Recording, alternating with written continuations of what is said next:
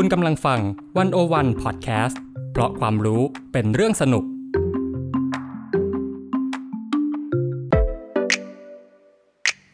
One-O-One In Focus เจาะไฮไลท์เด่น เศรษฐกิจสังคมการเมืองทั้งไทยและเทศ โดยกองบรรณาธิการ The One-O-One dot world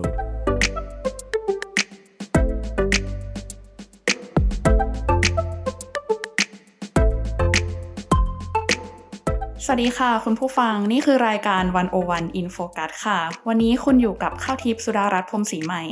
กองบรรณาธิการ The One-O-One dot world ค่ะ และจีนนรัชยาตัญจพัฒกุลกองบรรณาธิการ The One-O-One dot world ค่ะ ค่ะ คุณผู้ฟังคะในช่วงหลายสัปดาห์ที่ผ่านมานี้นะคะ ประเด็นการเมืองระหว่างประเทศที่ เรียกได้ว่าร้อนแรงเป็นที่พูดถึงและสร้างความกังวลให้กับโลกคือความขัดแย้งระหว่างรัสเซียและยูเครนที่กลับมาร้อนระอุอีกครั้งนะคะ ตั้งแต่ ประธานาธิบดีวลาดิเมียร์ปูตินส่งกองกำลังทหารออกไปประจำการประชิดชายแดนยูเครนนี่ก็คือสร้างความกังวลและมีคนสงสัยว่าเกิดอะไรขึ้นทำไมถึง เกิดเหตุขัดแย้งอีกแล้ว ในช่วงที่โลกกำลังต่อสู้กับปัญหาเศรษฐกิจและโรคระบาดนะคะ ซึ่งวันนี้เราจะมาคุยกันว่าเกิดอะไร แต่ด้วยสถานการณ์นะตอนนี้ที่เหมือนมีเหตุการณ์ให้ลุ้นกันวันต่อวันเลยเนาะจีนใช่เลยทำให้ เหมือนกับตอนแรกเราเกือบจะสบายใจกันแล้ว เพราะว่ามีข่าวว่ามีการตั้งโต๊ะเจรจากัน แต่ว่าอยู่ดีๆ ช่วงนี้ก็มีเหตุการณ์สดๆร้อนๆแบบร้อนระอุขึ้นเรื่อยๆนะคะ ซึ่งเราอยากให้จีนเนี่ยช่วยอธิบายให้ฟังเอาแบบอัปเดตสถานการณ์กันก่อนดีกว่าสำหรับวันนี้วันที่ 24 กุมภาพันธ์เกิดอะไรขึ้นบ้างอ่าคะสำหรับวันนี้นะคะ เมื่ออ่ารุ่งสางวันที่ 24 กุมภาพันธ์ที่ผ่านมาเนี่ยค่ะ ปี 2022 เวลาท้องถิ่นที่กรุงมอสโกนะคะอ่า ประธานาธิบดีวลาดิเมียร์ปูตินเนี่ยประกาศปฏิบัติการพิเศษทางการทหารตัดสินใจส่งทหารเข้าไปในยูเครนภาคตะวันออกเรียบร้อยแล้วค่ะ แล้วก็มีการพบว่ามีการโจมตีเกิดขึ้นในเมือง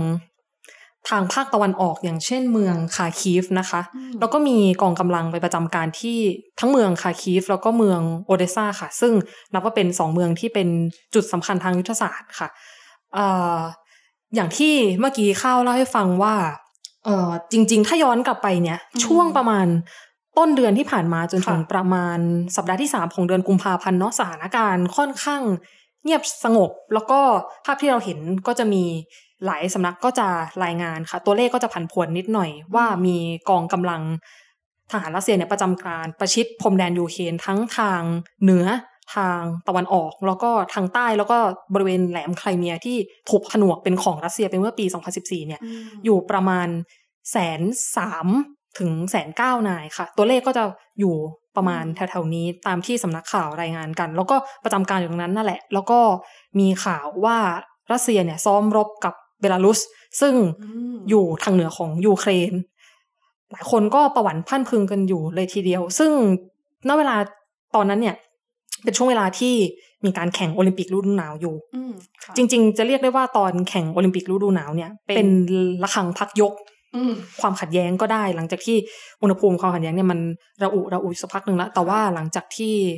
เอ่อโอลิมปิกฤดูหนาวเนี่ย จบลง สิ่งที่เกิดขึ้นถัดมาเมื่อต้นอาทิตย์สดๆร้อนๆเลยค่ะ ก็คือ ประธานาธิบดีปูตินเนี่ยประกาศเอกราชประกาศรับรองเอกราชให้กับแคว้นโดเนส แล้วก็ลูฮันส์ที่อ่า ภูมิภาคดอนบาสค่ะ ซึ่งอยู่ทางภาคตะวันออกของยูเครน ซึ่งตรงนี้เนี่ยก็ทำให้ความขัดแย้งค่อยๆร้อนระอุขึ้น แล้วก็มีการอ่าจริง ๆ ต้องเท้าความก่อนว่าพื้นที่เนี้ยเป็นพื้นที่ที่มีกองกำลังทหารอยู่แล้ว แล้วก็เป็นพื้นที่ที่มีความขัดแย้งอยู่มานานแล้วแต่เป็นยังไงเดี๋ยวจะเราจะไปเล่ากัน ก็มีการส่งกองกำลังทหารเนี่ยไปรักษาสันติภาพในคำพูดของปูตินนะคะอืมเพิ่มขึ้น ก็ สร้างความร้อนระอุ แล้วก็ทำให้ความตึงเครียดเนี่ยค่อย ๆทะยานขึ้นเรื่อยๆ แล้วก็หลังจากนั้นก็มีการพบค่ะว่ามีการโจมตีบริเวณพรมแดน หลายต่อหลายครั้งด้วยกันค่ะ จนกระทั่งในวันนี้นะคะที่เราอัดเทปกันค่ะอืมเมื่อเช้ามีข่าวประกาศว่ารัสเซียเนี่ยเอ่อประกาศส่งกองกำลังทหารเข้าทางยูเครนแล้วค่ะ ก็นับได้ว่าวันนี้เราเปิดวันด้วยการประกาศ เข้าสู่สงครามเต็มรูปแบบนะคะ ระหว่างรัสเซียกับยูเครน อืมร้อนร้อนแรงจริงๆร้อนแรงมากๆ ซึ่งก็ไม่แน่ใจเหมือนกันว่า ในแง่ของสถานการณ์เนี่ยจะผันผวนได้อีกมากน้อยแค่ไหนอืมเพราะว่าก่อนหน้านี้ก็อย่างที่เราเห็นกันมีท่าทีที่สงบ แล้วก็ตั้งโต๊ะเจรจา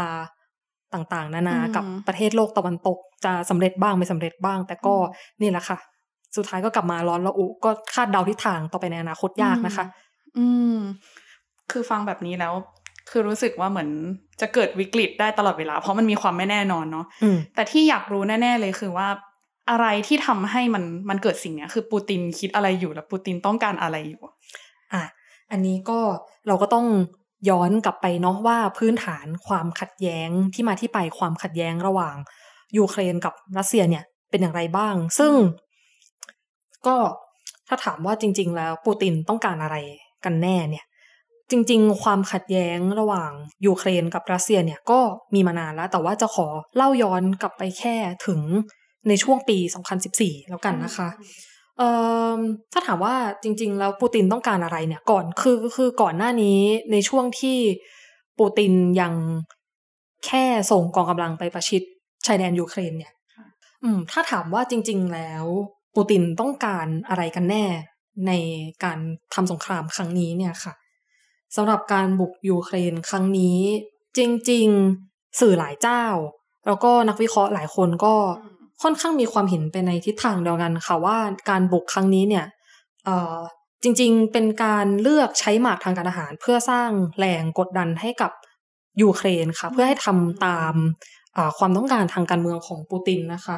แล้วก็เพื่อให้โลกตะวันตกเนี่ย ยอมขึ้นโต๊ะเจรจาในบางประเด็นกับอืมรัสเซียค่ะ ซึ่งถ้าถามว่าจริง ๆ แล้วอะไรที่อยู่ในใจปูตินกันแน่เนี่ยก็คือก็ต้องบอกว่าเอ่อปูตินเนี่ยมีความสับสนวุ่นวายในใจอยู่ พอสมควรมาเป็นระยะเวลานานแล้วเหมือนกันว่า จริง ๆ แล้วยูเครนที่รัสเซียมองว่าเป็นพื้นที่อิทธิพลของรัสเซียมาตลอดเนี่ยค่ะ แล้วก็จริง ๆ รัสเซียก็มองว่ายูเครนเป็นหลังบ้านเนาะ เป็นยุทธศาสตร์สำคัญของรัสเซียค่ะหลังๆเนี่ยยูเครนค่อนข้างเอาใจออกห่างจากรัสเซียมากพอสมควรคำว่าเอาใจออกห่างในที่เนี้ยก็คือหมายความว่ายูเครนเนี่ยค่อนข้างมีท่าทีที่หันไปทางโลกตะวันตกมากขึ้น แล้วก็ค่อยๆ ถอยห่างจากรัสเซียมากยิ่งขึ้นเรื่อยๆ ค่ะ ซึ่งเอ่อฟังดูแล้วเนี่ย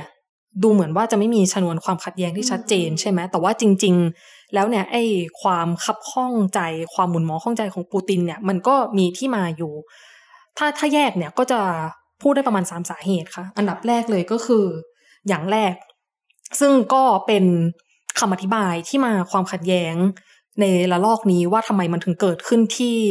แคว้นดอนเนสแล้วก็ลูฮันส์นะคะ ก็คือว่ามันมีความล้มเหลวในการ บังคับใช้ข้อตกลงกรุงมินส์ค่ะอืมซึ่งเอ่อ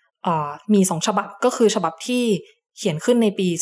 2014 แล้วก็ฉบับที่ลงนามในปี 2015 ค่ะ เป็นข้อตกลงสงบศึก ข้อตกลงสันติภาพที่เกิดขึ้นหลังจากมีความขัดแย้งในสองภูมิภาคนี้ที่อยู่ทางภาคตะวันออกของยูเครน ระหว่างยูเครนรัสเซียแล้วก็ OSCE ค่ะค่ะ ซึ่งเป็นเออองค์กรความมั่นคงของยุโรปนะคะอืมซึ่งก็ต้องขอเล่าย้อนกลับไปในปี 2014 ค่ะว่า แล้วทำไมบริเวณนี้มันถึงเป็นความขัดแย้งที่ถูกแช่แข็งมาประมาณ 8 ปี แล้วก็สนธิสัญญาเนี่ยเอ่อไม่ประสบผลในการเอ่อทำให้มันบรรลุลุล่วงสักทีหนึ่ง คือในช่วงปี 2014อะค่ะ ถ้าเราย้อนเวลากลับไปเอ่อในหน้าข่าวการต่างประเทศเนี่ย ก็จะมีข่าวหนึ่งซึ่งอืม ร้อนแรงพอๆกับข่าวรัสเซียบุกยูเครนในวันนี้อืมแล้วก็เกิดในเวลาใกล้เคียงกันกับช่วงปีนี้เหมือนกันค่ะ ก็คือในช่วงประมาณปลายกุมภาแล้วก็ต้นมีนาการลงจะเข้าต้นมีนาเนี่ยแหละค่ะก็คือเอ่อเหตุการณ์การปลุกผนวกแหลมไครเมียอืมซึ่งก็คือปัญหาความขัดแย้งระหว่างรัสเซียและยูเครนอีกแล้วอืมซึ่งความขัดแย้งในครั้งนั้นเนี่ยอ่าก็ต้องเท้าความว่าความขัดแย้งครั้งดังกล่าวเนี่ย เกิดจากการที่ มีการประท้วงยูโรไมดานเกิดขึ้นค่ะในยูเครน ซึ่งถ้าให้สรุปรวมๆ การประท้วงครั้งนี้ในยูเครนเกิดขึ้น จากการที่อ่าประธานาธิบดียานูโควิชค่ะในสมัยนั้นประธานาธิบดีของยูเครนนะคะเอ่อตัดสินใจไปเซ็นสัญญาความสัมข้อตกลงทางเศรษฐกิจกับทางรัสเซียอืมทั้งทั้งๆที่มีท่าทีที่ค่อนข้าง pro ไปทางสหภาพยุโรปค่ะ แล้วก็ไม่ได้เซ็น ข้อตกลงทางเศรษฐกิจกับยุโรปตามที่ประชาชนคาดหวังไว้อืมก็เลยเกิดกลายเป็นการประท้วงยูโรไมดานค่ะ ซึ่งการประท้วงยูโรไมดานเนี่ยถ้าให้สรุปสั้นๆ ก็คือว่ามันสะท้อนความนึกคิดของประชาชนที่ไปในทางตะวันตกละ อยากจะอยู่ในกับโลกตะวันตก อยากจะอยู่กับสหภาพยุโรปเอาใจออกห่างจากรัสเซียอืมเพราะฉะนั้นเนี่ยก็เลยจากการประท้วงยูโรไมดานเนี่ยสร้างความไม่พอใจให้กับรัสเซียอืมปูตินก็เลยทำการผนวกแหลมไครเมียค่ะ ในปี 2014 ค่ะ แล้วก็มีการส่งกำลังทหารเข้าไปในดอนเนส แล้วก็ลูฮันส์ค่ะภูมิภาคดอนบาสอืมที่เป็นพื้นที่ที่มีกลุ่มที่พยายามจะแบ่งแยกดินแดน ออกมาจากยูเครนแล้วไปอยู่กับรัสเซียนะคะ เพราะว่าก็ต้องเท้าความว่าในฝั่งยูเครนเนี่ย มีทั้งฝั่งที่มีคนเชื้อสายรัสเซียอยู่อยู่จำนวนมาก ซึ่งก็คือทางฝั่งยูเครนตะวันออก แล้วก็ทางฝั่งยูเครนตะวันตกที่ค่อนข้างจะ มีประชาชนที่คิดไปในทาง pro ตะวันตกค่ะซะมากกว่าอืมอืมซึ่งหลังจากความขัดแย้งในครั้งนั้นเนี่ย ตรงภูมิภาคดอนบาสเนี่ยค่ะ ก็จริง ๆ ความขัดแย้งก็ไม่ได้เบาลงหรอก ก็ยังมีกองกำลังทหารอยู่ในนั้น อยู่เรื่อยๆ แต่ว่าพอมีข้อตกลงกรุงมินสก์ที่ออกมาเพื่อยุติความขัดแย้งแล้วก็แช่แข็งความขัดแย้งตรงนั้นเนี่ย ทำให้สถานการณ์ผ่อนคลายลง แต่ทีนี้ 8 ปีถัดมาหลังจากที่มีข้อตกลงกรุงมินส์สองในปี 2015 นะคะ ซึ่งข้อตกลงตรงนั้นเนี่ยหนึ่งในความพยายามที่จะสมานรอยร้าวระหว่างรัสเซียกับยูเครนเนี่ยก็คือว่าเออยูเครนจะต้องเปิดให้มีการเลือกตั้งในภูมิภาคนั้นอืมแต่ว่าสิ่งที่ระบุไว้ในข้อตกลงเนี่ย ก็ลากยาวมาเป็นเวลา 8 ปีครับประธานาธิบดียูเครนคนปัจจุบันโวโลดีมีร์เซเลนสกี้เนี่ยนะคะ ที่ได้รับการเลือกตั้งขึ้นมาในปี 2019 ก็ไม่ได้ทำให้เงื่อนไขตรงนี้เนี่ยบรรลุลุล่วงสักทีหนึ่งทั้งๆที่เขาเนี่ยเอ่อได้รับการเลือกตั้งขึ้นมา เพราะว่านโยบายในการผลักดันข้อตกลงสันติภาพให้สำเร็จลุล่วงเรียบร้อยเนี่ย ซึ่งสำหรับปูตินเองเนี่ย ก็มองว่าเป็นเรื่องที่ค่อนข้างจะยอมไม่ได้อืมอยู่เหมือนกันแล้วก็กินเวลามานานแล้ว ซึ่งก็เป็นคำอธิบายค่ะว่าทำไมจะต้องบุก รับรองเอกราชตรงสองภูมิภาคนี้ก่อนอืมอันนี้เป็นข้อพิตกกังวลอย่างแรกนะคะอืมส่วนความวิตกกังวลอย่างที่สองเนี่ยเอ่อก็อย่างที่ได้เท้าความไปแล้วในข้อที่แล้วบ้างว่าเอ่อในทางการเมืองเนี่ยยูเครนค่อยๆ สวิงหาโลกตะวันตกมากขึ้น ค่อยๆเอนเอียงหาโลกตะวันตกมากยิ่งขึ้น ไม่ไปทางรัสเซียเนี่ย สร้างความกังวลให้กับรัสเซียอย่างมาก คืออย่างยูเครนเนี่ยก็ หลายครั้งหลายคราก็มีความพยายามที่จะเลือกประธานาธิบดีสาย pro ตะวันตกเนาะอืมอืมแล้วก็พยายามจะเปลี่ยนระบบการเมืองให้มีความเป็นตะวันตกมากขึ้น ซึ่งก็คือมีความเป็นประชาธิปไตยมากขึ้นนั่นแหละอืมอืมไม่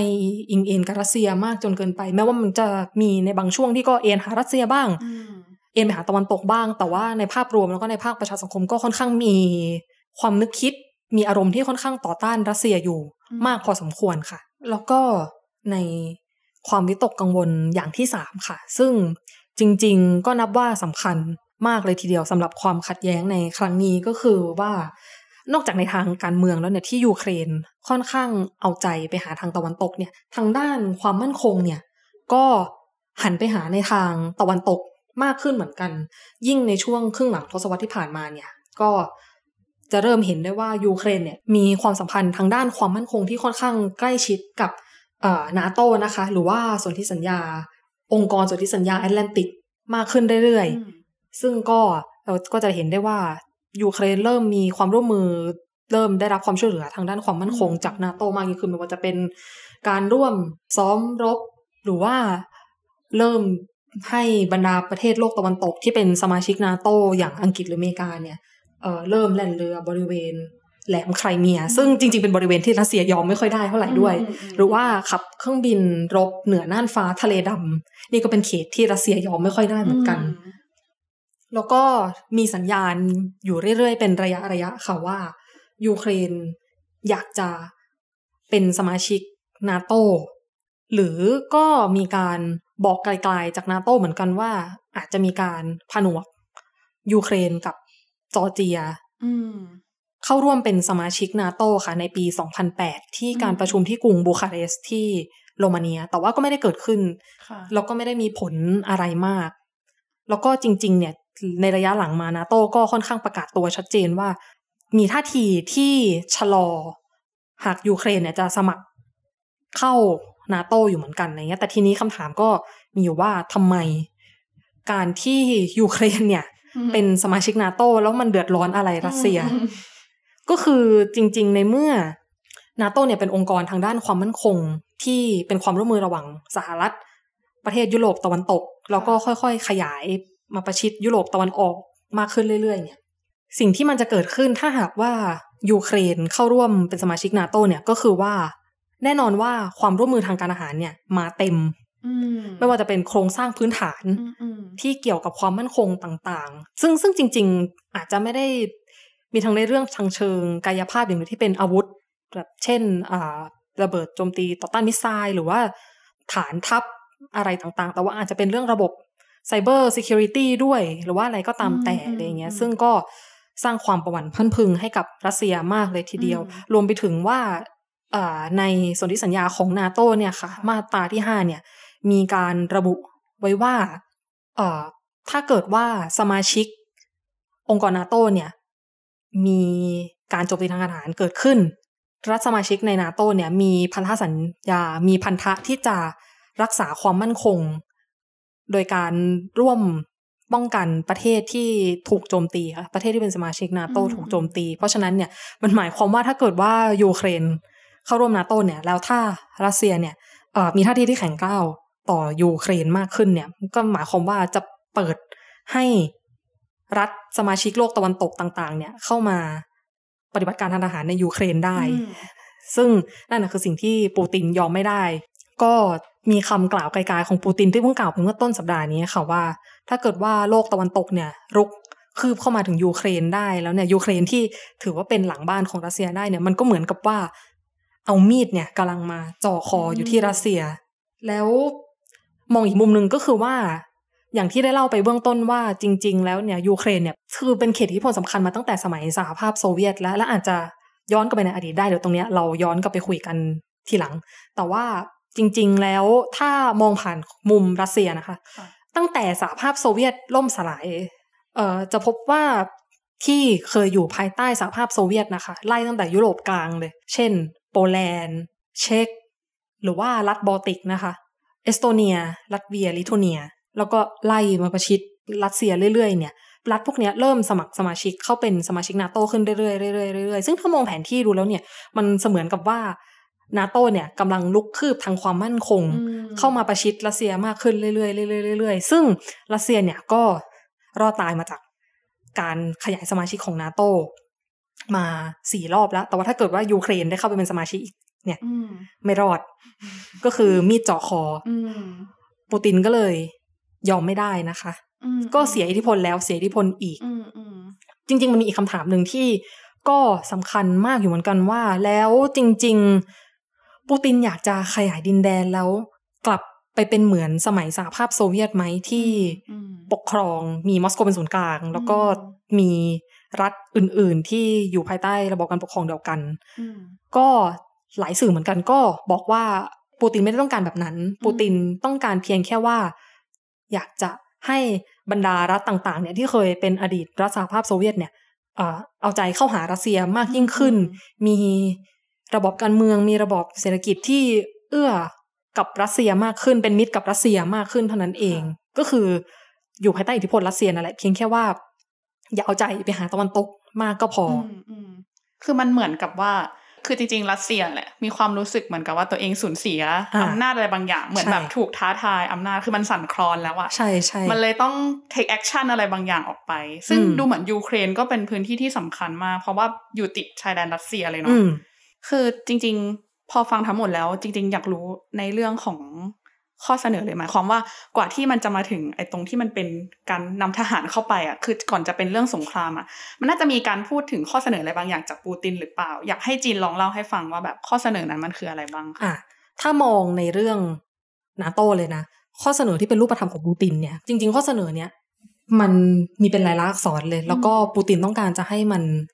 มีผลพันธะทางกฎหมายด้วยก็คือว่า ปูตินเนี่ยยื่นคำขาดต่อนาโตแล้วก็สหรัฐเนี่ยที่เป็นสมาชิกนาโตด้วยว่านาโตอะต้องแช่แข็งการขยายสมาชิกนาโตนะ ไม่ให้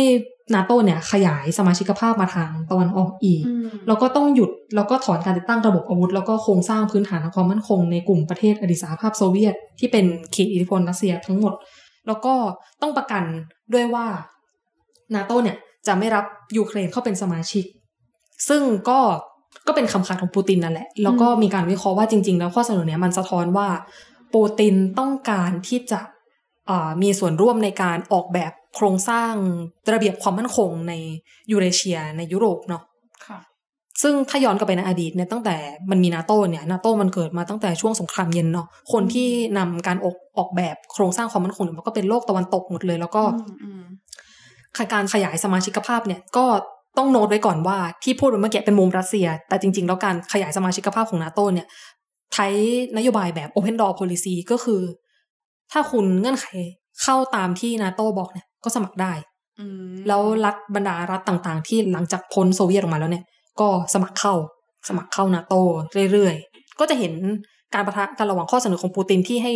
ฟรีดการรับสมาชิก แล้วก็ไม่ให้รับยูเครนเป็นสมาชิก เนี่ย ปะทะกับ Open Door Policy ของนาโตเนาะที่ว่าใครจะสมัครก็สมัครไม่ปิดกั้นใดๆทั้งสิ้นอืมอืมอืม ซึ่งพอปูตินยื่นข้อเสนอนี้เนี่ย เข้าใจว่ายื่นในช่วงประมาณต้นปีที่ผ่านมาหรือว่าปลายปี แล้วก็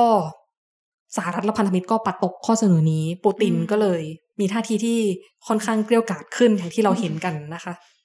อืมแต่ทั้งนี้ทั้งนั้นก็ในภาพรวมให้สรุปก็คือว่าเป็นส่วนผสมของการที่ เป็นความวิตกกังวลแล้วก็เป็นความคับข้องใจของปูตินที่เสีย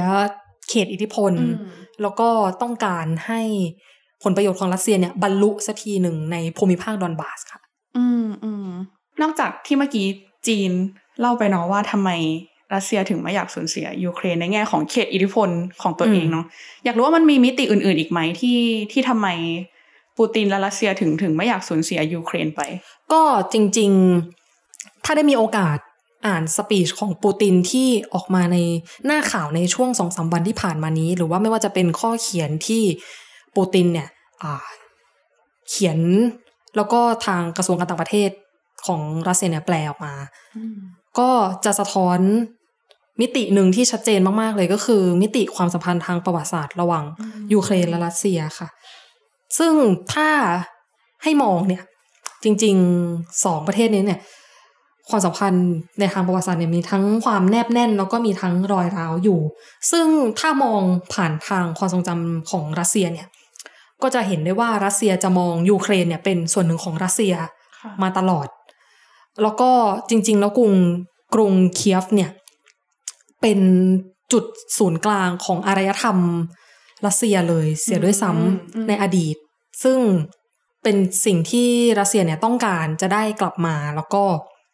จริง ๆ แล้วถ้าอย่างที่กล่าวไปใน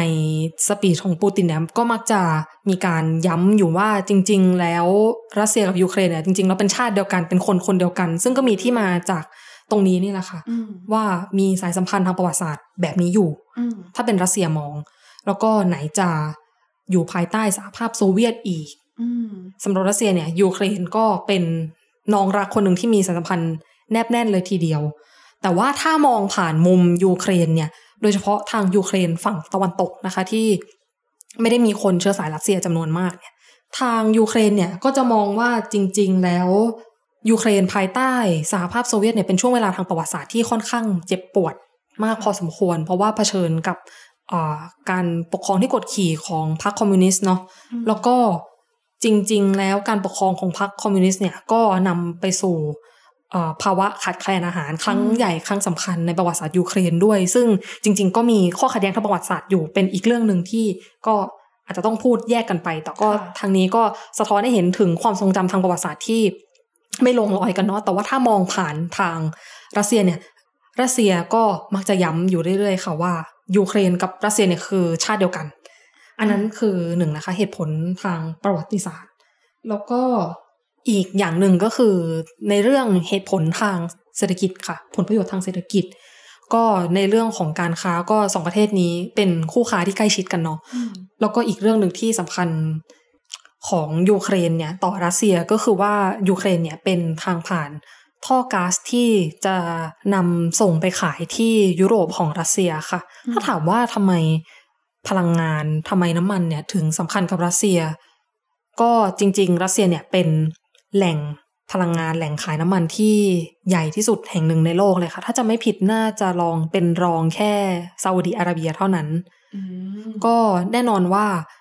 มันก็มีการเมืองของการค้าขายพลังงานเนาะเป็นได้ทั้งแต้มต่อให้รัสเซีย แล้วก็เป็นทั้งดาบสองคมให้กับรัสเซียได้เหมือนกันอืมคือในกรณีที่มีท่อก๊าซผ่านไปทางยูเครนเนี่ยมันทำให้ในหลายครั้งเนี่ยเวลารัสเซียจะออก action อะไรกับ ยูเครนเนี่ยก็ต้องคิดถึงเรื่องท่อน้ำมันเหมือนกันเนาะว่ายูเครนอาจจะปิดท่อแก๊สอืมก็ได้เพื่อเป็นอืมตัวประกันต่อรองอะไรกับใด ๆ กับรัสเซียเนี่ย เพราะฉะนั้น แต่ว่าในอีกแง่หนึ่งก็คือก็การมีท่อก๊าซผ่านเนี่ยก็สร้างความสำคัญของยูเครน ให้กับรัสเซียอีกแง่หนึ่งเหมือนกันมาก ๆทำให้ความสัมพันธ์มันต้องแนบแน่นมาก ๆ เพราะฉะนั้นเนี่ยนอกจากเรื่องเขตอิทธิพลทางความค่ะมั่นคง เรื่องการเมืองก็จะเห็นว่ามีเรื่องประวัติศาสตร์ มีความสัมพันธ์ทางเศรษฐกิจด้วยอืมโดยสรุปก็คือสำคัญมากสำคัญมาก แล้วยิ่งถ้าเกิดว่ายูเครนเนี่ยเอาใจออกห่างจากรัสเซียมากเท่าไหร่ก็ เป็นสิ่งที่รัสเซียยอมไม่ได้มากเท่านั้น อืมอืมฟังมาทั้งหมด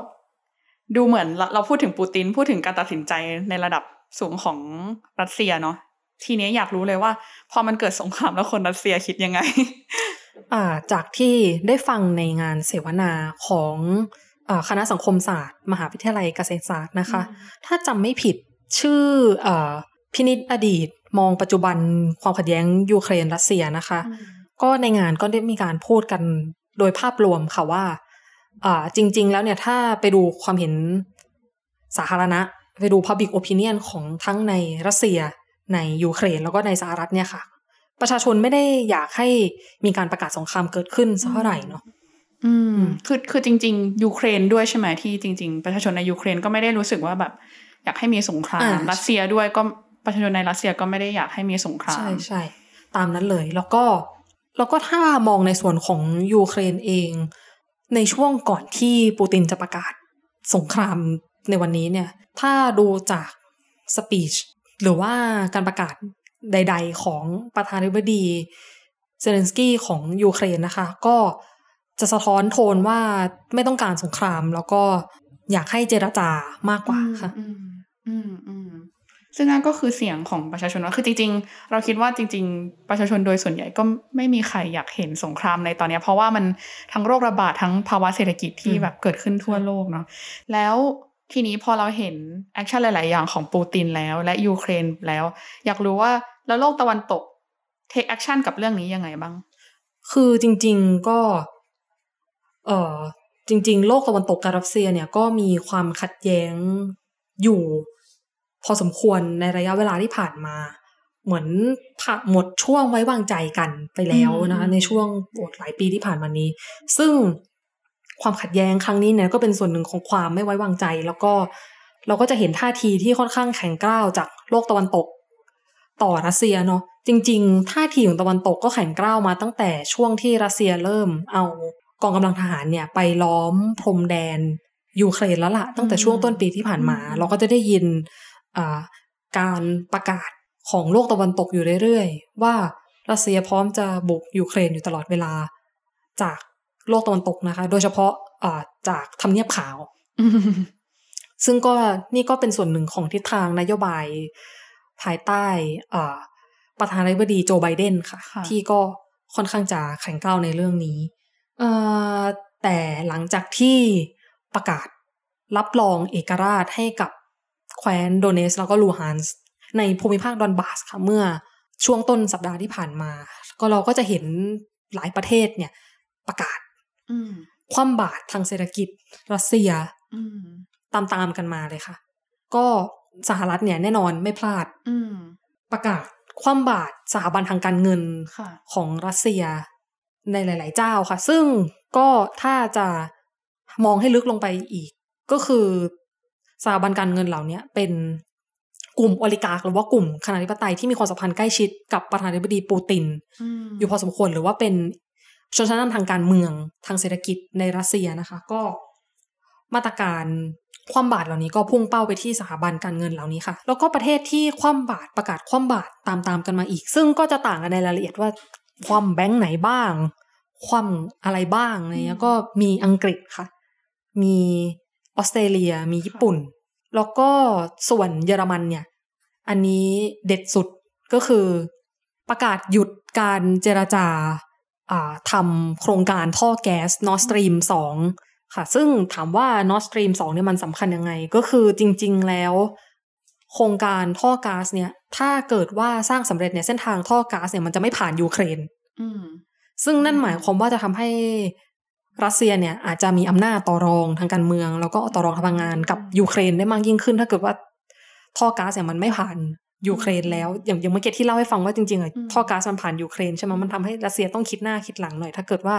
ถ้าเกิดบาดหมางกันขึ้นมาจริงอ่าใช่ แต่ว่าพอท่อก๊าซถ้าเกิดว่าท่อก๊าซไม่ผ่านยูเครนเนี่ยก็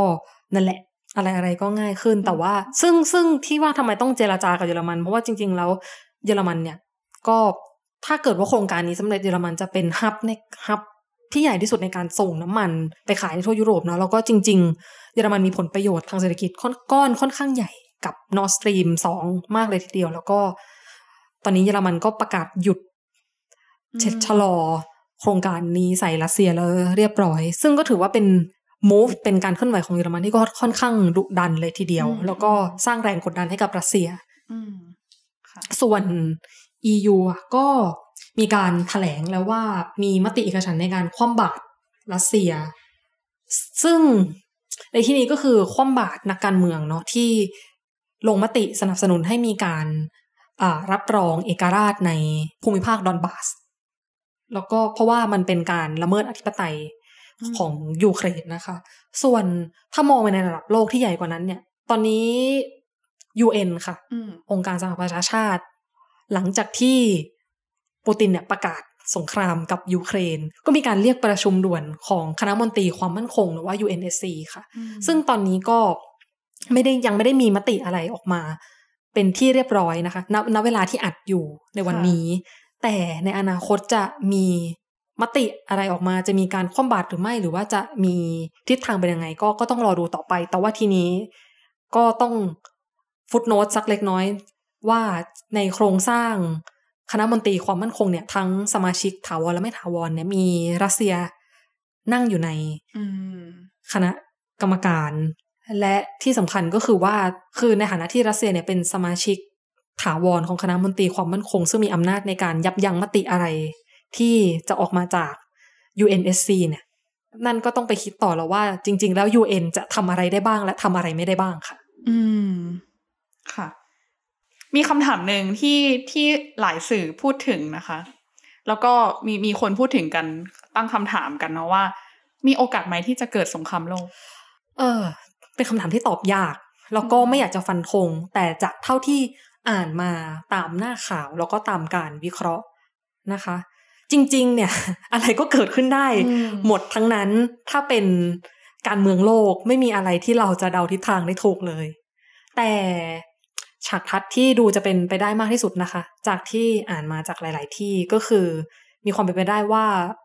รัสเซียเนี่ยอาจจะส่งกำลังทหารเข้าไปเพียงแค่เวลาไม่กี่วันแล้วก็อืมถอนกลับออกมาค่ะค่ะ เหมือนอย่างที่เคยเกิดในกรณีเอ่อจอร์เจียนะคะ ในปี 2008 ที่ มีการประกาศรับรองเอกราชของแคว้นเซาท์ออสเตรีย แล้วก็อับคาเซียที่อยู่ในจอร์เจียค่ะ ค่ะ อืม ก็คือสเกลของสงครามโลกมันก็ยังคงไม่น่าจะเกิดอาจเนาะจะไม่ใช่สงครามโลกแบบโลกอืมแต่ว่าอืมเป็นสงคราม แต่นานแค่ไหน ใหญ่แค่ไหน ความเสียหายมากน้อยแค่ไหน อันนี้ก็เราก็ต้องรอติดตามข่าวรายวันกันต่อไปค่ะ อืมอืมค่ะ และนี่ก็คือเรื่องราวและสถานการณ์ที่เกิดขึ้นระหว่างรัสเซียและยูเครน รวมถึงปฏิกิริยาหลาย ๆ อย่างที่เกิดขึ้นจากหลายประเทศทั่วโลกนะคะสำหรับใครที่ต้องการติดตามเนื้อหาความเป็นไปในความขัดแย้งครั้งนี้นะคะ สามารถติดตามได้ในบทความจากใครเมียสู่ยูเครน เปิดปมเบื้องหลังความขัดแย้งรัสเซียยูเครนระลอกใหม่ค่ะสำหรับวันนี้ขอบคุณมาก ๆ เลยค่ะ สวัสดีค่ะ สวัสดีค่ะ